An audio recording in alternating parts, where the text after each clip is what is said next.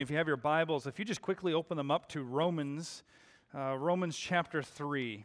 We'll be looking at verses 24 and 26, Romans chapter 3. And put your finger there and then come back over to Romans chapter 1. Okay, so find Romans chapter 3, please. I know I'm asking a lot.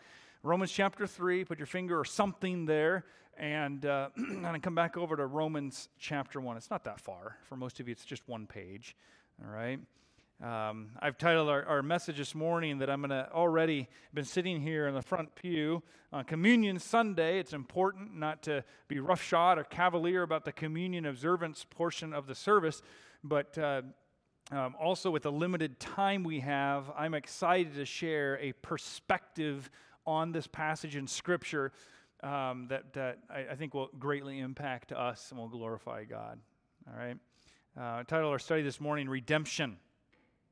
God's demonstration of righteousness. Redemption. God's demonstration of righteousness. Let's pray. Father in heaven, with the moments we have remaining in the service, I pray that we would um, be uplifted, encouraged, challenged, humbled uh, by the passage that we look at from your perspective. Lord, help us to gain indeed just that, your perspective of your scriptures on our life. Help us see with eyes that are, that are humble, that are awake, that are wide open to what you have for us this morning. May hearts be changed, softened, challenged, convicted as you deem necessary. Thank you for the Holy Spirit's work in, in, in providing understanding of your scriptures. In Jesus' name I pray. Amen. You know, the, the righteous of God is certainly demonstrated in the gospel, is it not?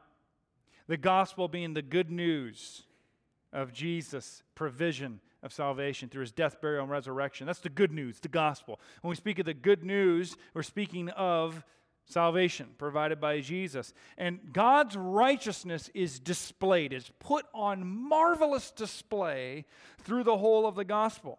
Romans chapter 1 and verse 17 says, For therein is the righteousness of God revealed from faith to faith, as it is written, the just shall live by faith. What historically life changing for eternity words those are the just shall live by faith through the gospel, God's righteousness, his perfection, his holiness is put on divine display through the gospel. It's also put on display when we look at God's righteous and holy judgment of sin. When God, in a holy and perfect way, judges sin, which is contrary to his nature, which helps, which maintains his righteousness when he judges sin, we see his righteousness on display. You look at Romans chapter 1, verses 18, all the way through chapter 3 and up to verse 20, you see this display of God's righteousness and how he lovingly and holily deals with sin. You can also see God's righteousness by his provision for man's salvation. This is what we remember around the Lord's table as we have this morning. The righteousness of, of God is displayed in his provision for man's salvation. When Jesus took upon him our sin and he suffered God's righteous wrath in my place, I should die for my sin, is what the Bible says.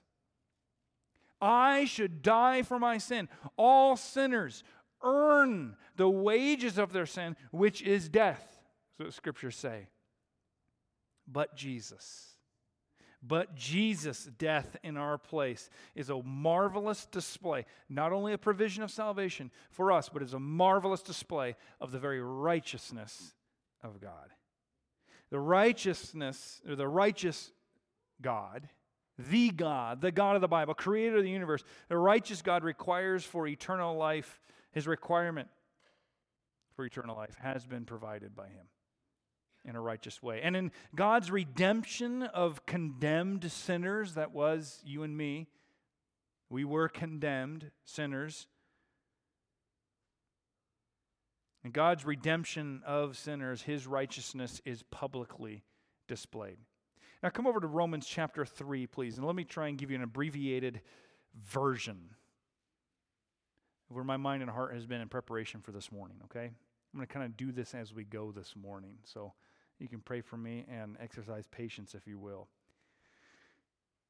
In, in a few days, I've had to be able to spend away with some dear friends, with my son James. You heard about the scorpion incident. We got to go hunting in the mountains and spend some time away and be refreshed. I don't know if James calls that being refreshed. we had a good time together. Visiting with those other brothers, a pastor and a deacon of another church, who I hunt with, a lot of the conversation during the week was about perspective. Isn't life all about perspective in some ways? Perspective is a big deal in life and how we evaluate life and the happenings and going ons of life. One of the accounts I shared with the men was something I was recently listening to or reading. Is it, if it's a podcast, is it actually reading? Are you listening? You know, like a book on audio? I've been recently intrigued and interested in reading and learning about early Western American settlement history. There's a lot of what happens in society today that we can understand with the right perspective of early American history. There was an account that helps us understand a little bit of perspective, if you'll bear with me for a moment, of some early Western settlers, somewhere around in, in, in like the, eight, the, the mid 1870s. There was an elite group of trappers who sought to make a living in the early West when there wasn't much but the Native Americans and them in the West. There was a time of agreeing on different territories which was given to the natives for them to be on, the Native Americans, which was allowed for the white settlers to come in and to use, and so on and so forth. And there's all sorts of debatable history and accounts of that. Well, these settlers had, had crossed into the set aside Native American territory and they began to trap, and they were elite trappers. They had um, at, the known, at, at, the known time, they had state of the art rifles and firepower. They were known to be well defended, and they had formed themselves a fortified location in the Great Plains and somewhere in the west. We'll call it somewhere around South Dakota, somewhere around that time, or in that area. And they'd set up this, this, this fortified location, and the, the local tribes and nations, the Native Americans, upset that they had overstepped their bounds and they were in their land and they were hunting and trapping their land. They formed an alliance and they began to create a siege on this group of Western American trapping settlers. And the story goes from the, the, the American settlers perspective on history was that in the, in the rush and the siege on this, this barricaded location, these elite trappers, in their firepower, had almost immediately taken kind of a Hail Mary shot and taken out the chief of these tribes at some hundreds and hundreds of yards distance.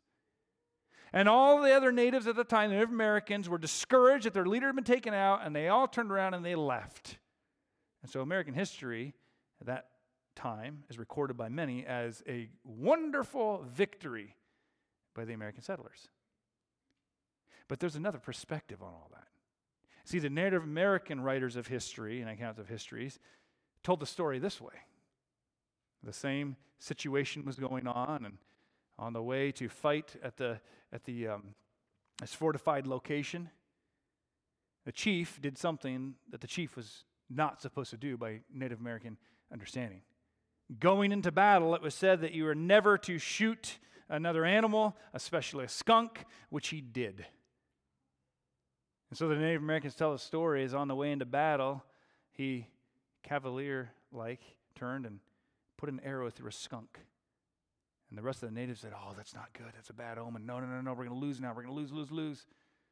And when the battle started and that bullet struck and the chief was taken out, they knew it was because he had shot a skunk, and they all turned and went home discouraged. Do you see how the different perspectives on history change what may or may not have taken place? One says it was a great victory because of that single shot that discouraged everybody. And the others say, no, no, no, it's because he did something that would have ruined our chances to win. But depending on who tells a story, and more importantly, from what perspective, we see different facts. Each of us views life from a per- certain perspective. And that perspective is shaped in part by our experiences in life. An American historian may certainly view things differently than a Native American historian. And our perspective has everything to do with how we understand history. Romans chapter 3 reminds us of history. The very real historical account of Jesus Christ going to the cross and dying and shedding his blood for the penalty as a, an atoning work for sinners. And as this history is being told, we often view it from the perspective of listen to this. We view this reality often from the perspective of the fulfillment of our need the provision of our need. I need a Savior, and so Jesus came and died. I need salvation, and so God has offered it. I need God's love, and He has shown it to me. And these things are true, but that perspective focuses all on the fulfillment of my need. Not all wrong, but what's interesting here, folks, I think is exciting, is in Romans chapter 3 beginning in verse 21 through the end of the chapter, before, unlike Paul has done in any of the preceding passages in Scripture in Romans, Paul turns the perspective of our redemption from God's perspective.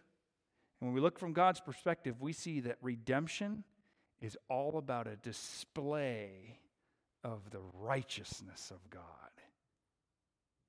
God displays his perfect righteousness while demonstrating to us salvation.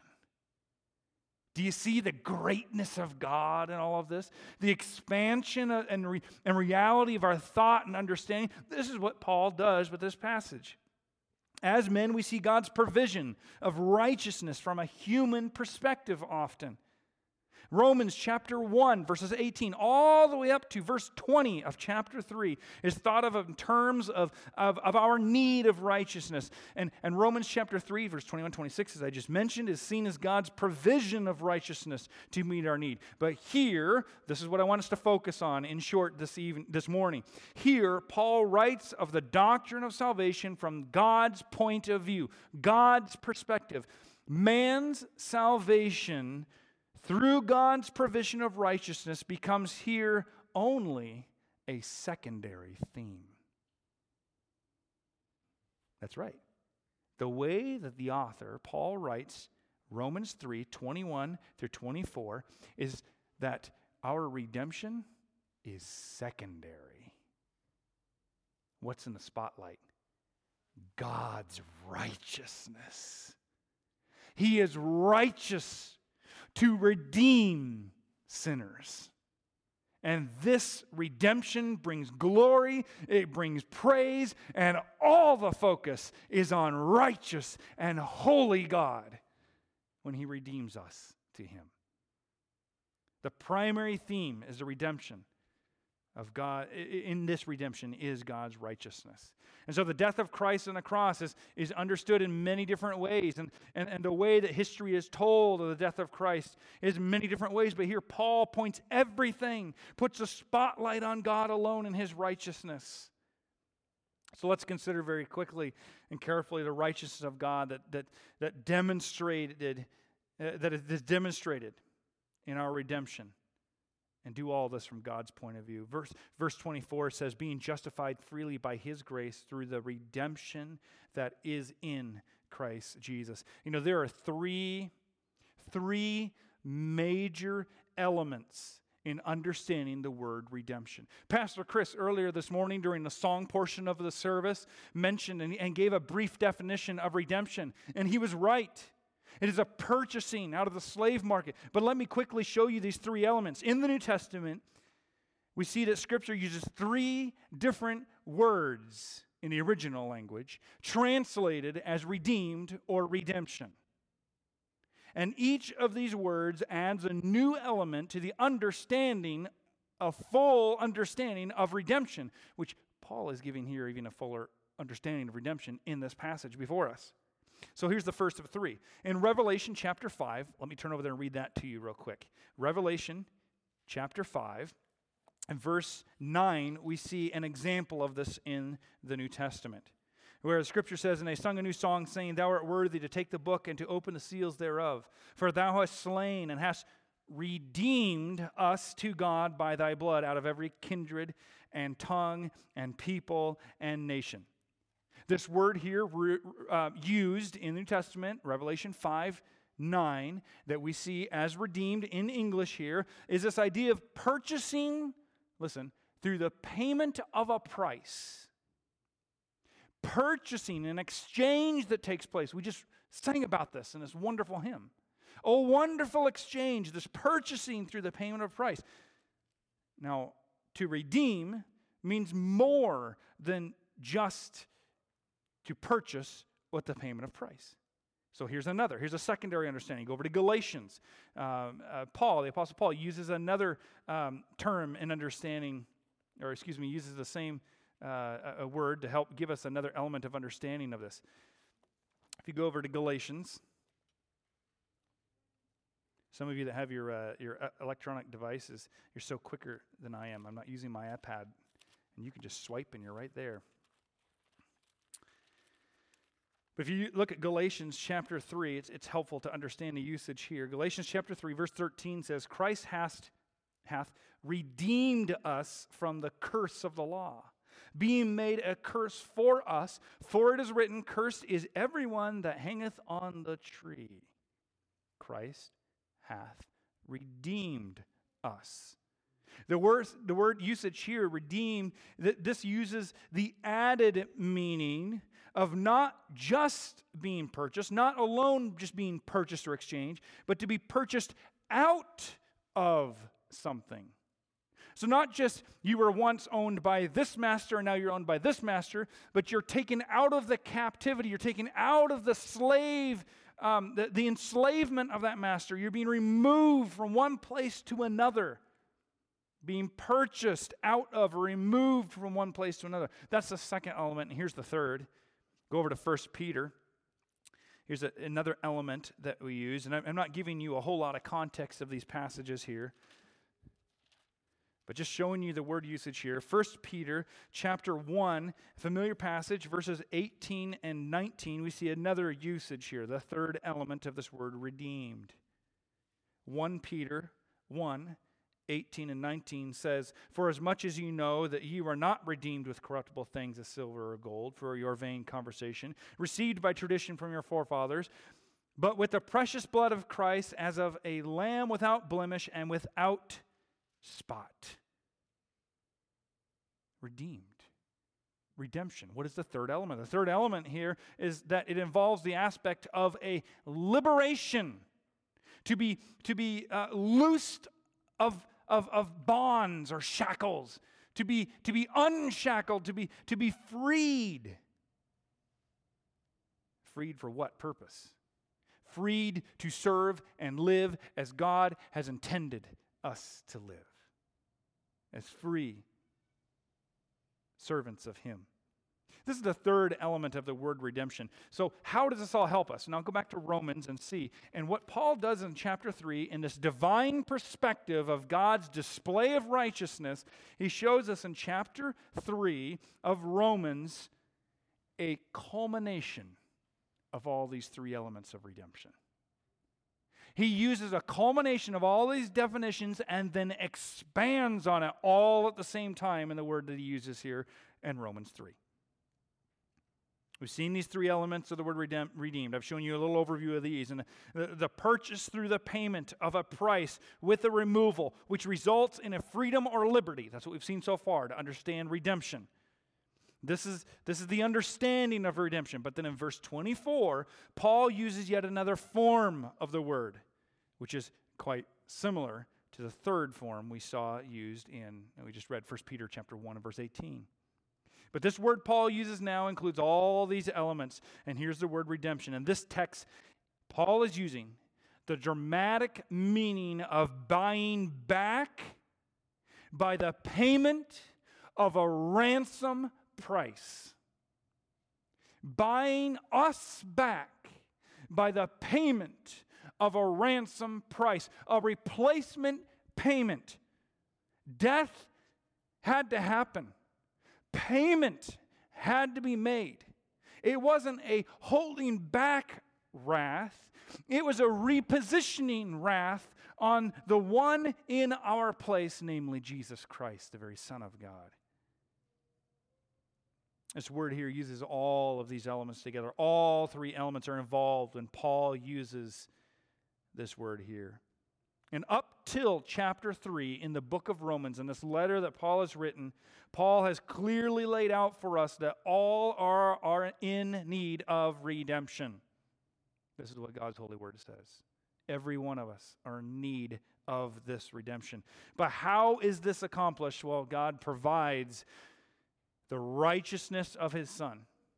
He provides through the righteousness of his Son, received by faith, so that men may be justified in his sight. By the word, what, is, what, what does the word justified mean? What is it to be justified? This term here has the understanding in context of the passage, understanding what Paul is saying. To be justified means to be declared righteous not to be made righteous, but to be declared righteous because of the atoning work of Jesus on our behalf. God looks down and he sees the righteousness of Jesus, not the sinfulness of man. Oh. God declared Dave Swope in all of his sinfulness righteous because of the grace of God and my faith in him undeserving. God's righteousness is on display in the redemption of lost souls. God is righteous. God is righteous. This leads us to verse 25, where we see God's demonstration of righteousness through the source of redemption. Verse 25 says, Whom God hath set forth to be the propitiation through faith in his blood to declare his righteousness for the remission of sins that are passed through the forbearance of God. We see, secondly, the source of redemption. Paul writes, The redemption of, of, of guilty sinners is in Christ Jesus, no one else, nothing else only Christ Jesus. The, the one who pays the price, purchases us, and frees us, liberating us from the dominion of sin, is Jesus Christ alone. Now, this was a high price, for it was the very precious blood of the sinless Lamb of God, Jesus Christ, the Son of God, that was shed on the cross of Calvary, his death on the cross for the remission of sin. That's why we refer to it as a substitutionary sacrificial death. It was a willing sacrifice of his life that served as our scapegoat, our substitute for what we righteously, or excuse me, justly deserve. Christ did this because the wages of sin is death, and he paid that price. God did not overlook sin. God cannot remain righteous and overlook sin. God did not overlook our sin. In order to deal with sin, He is righteous and judging sin, and in His long suffering and in His love and in His plan that I don't understand why, He displays His righteousness in extending to us salvation through the sacrifice of His very Son. My only answer to understand that is God is righteous and I don't understand why. Oh, but I am thankful. I am thankful. And so, as a result of that death, verse 25 says, God has displayed him publicly as, note the word, propitiation. Now, a propitiation, you might jot this down, means by which justice is satisfied. Wrath satisfying, wrath absorbing. Picture wrath being poured out of a pitcher, and as it's being poured down, the object, that the propitiation is the sponge, Jesus Christ, that absorbs all of God's righteous wrath, sucks it all in, and absorbs every bit of it so that we don't experience that wrath that's poured out by God. Jesus is the wrath absorbing, wrath satisfying propitiation for my sin. This is what Jesus serves as. First John chapter 2 and verse 2 uses the very same word where the apostle John writes, and he is the propitiation, speaking of Jesus alone. He is the propitiation for our sins, and not for ours only, but also for the sins of the whole world, offered freely to all. And so we understand that Christ's work is sufficient for the whole world, but it is only effective for those who place their full faith and trust in Jesus Christ alone for their salvation, as we even heard testimony of this morning. You know, the Old Testament equivalent of the word propitiation is mercy seat. You know this. You remember this, right? In the Old Testament. So the mercy seat was what? It was the lid of the Ark of the Covenant. It was the mercy seat. It was the lid of the ark. And so once a year, on the Day of Atonement, the high priest sprinkled the mercy seat with the blood of the sacrificial lamb. For what purpose? And to what end? Well, by this, the errors of the high priest and the people were atoned for. When Christ made the propitiation for our sins, you know what the difference was? He went all the way. It wasn't a temporal covering, it was finished. It was finished. He not only covered the sins, but did away with them completely. His blood is the price that was paid for our redemption. It was Christ's sacrifice that satisfied the righteous wrath of God. He was the propitiation. Because God is, is a righteous God, it means that God requires payment for sin. This is what the theology of the Bible teaches. This is what God shows us through His Word. Because He is righteous, He requires judgment of sin, which is death. And this leads us to verses, well, the last part of verse 25 and verse 6, if you'll notice with me, which demonstrate God's righteousness you see, at Calvary, righteousness was much more than provided, it was displayed divinely and demonstrated for us to see. So that we might, through our redemption, observe clearly the righteousness of God through his provision. Look at the last part of verse 25, please. To declare his righteousness for the remission of sins that are past through the forbearance of God. Verse 26 to declare, that is to, to, justify, to declare, I say, at this time his righteousness that he might be just, and the justifier of him which believeth in Jesus. Lastly, we land and, and, and close on understanding our need for redemption.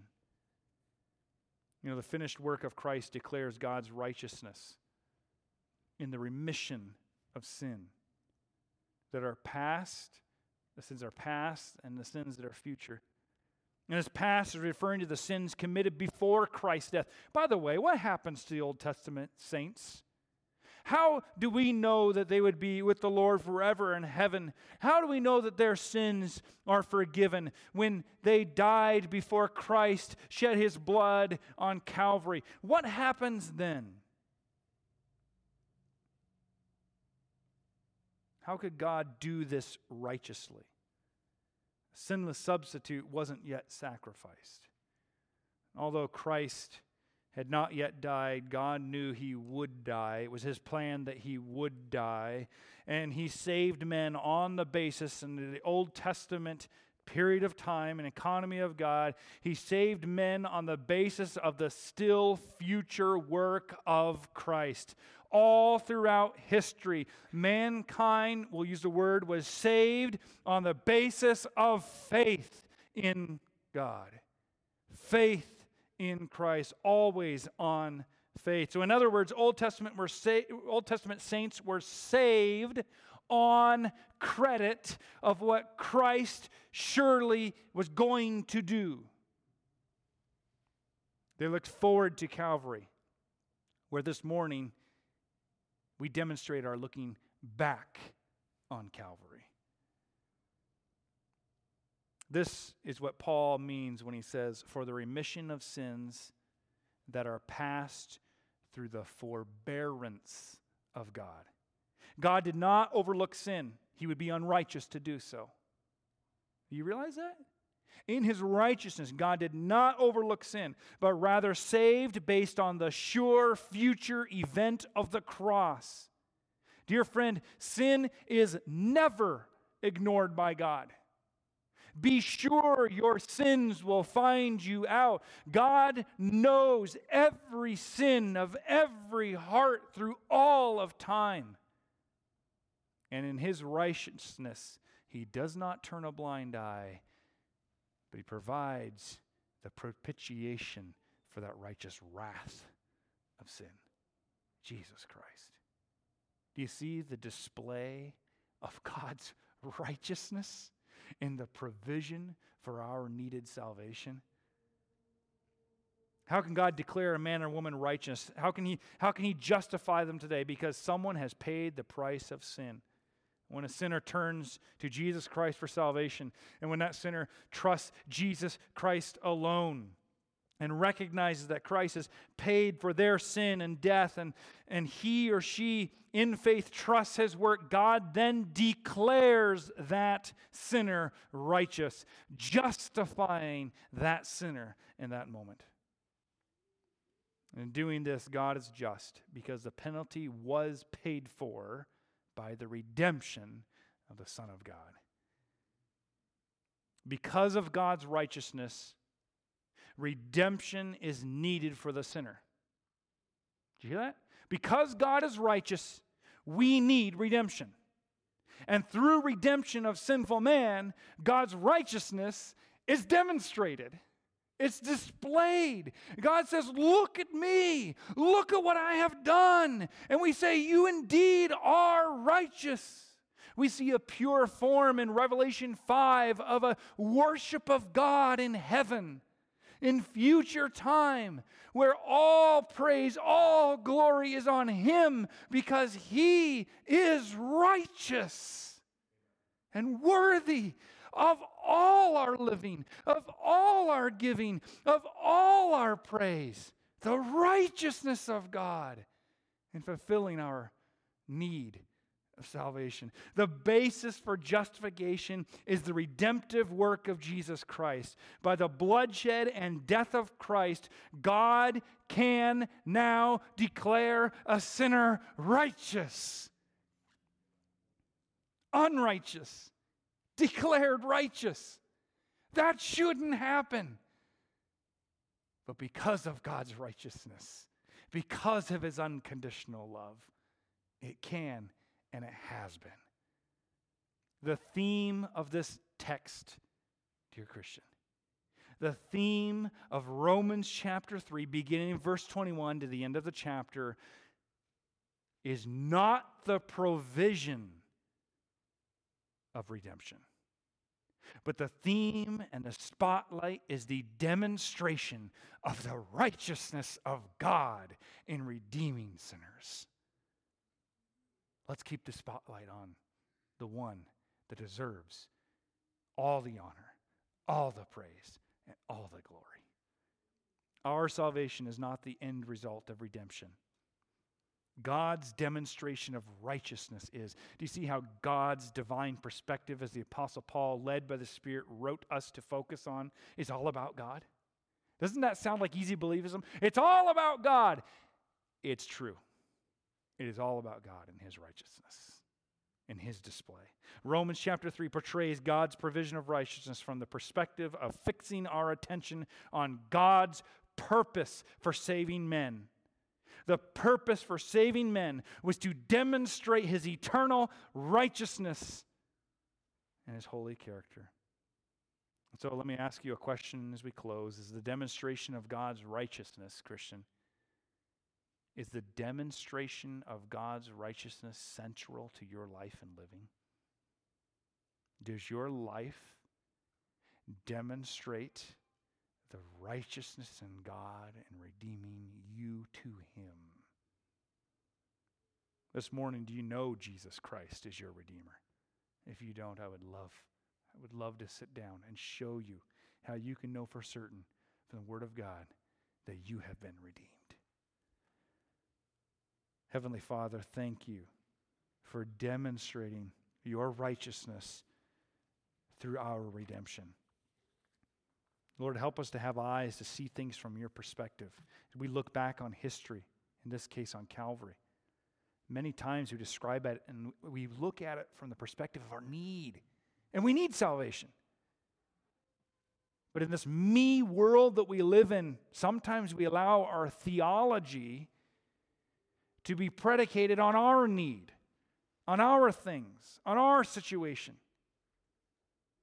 And Lord, as, as, as we would rightly be right to give you thanks for the provision of our need, help us to see that the scriptures, in this passage particularly, point everything to the display of righteousness. Yes, we've been saved, but we've been saved without the, the, the marring of your righteousness. In a million years, we could have never come up with a more marvelous plan than what you have displayed for all of mankind. May you be praised through our salvation, Lord. In Jesus' name, amen.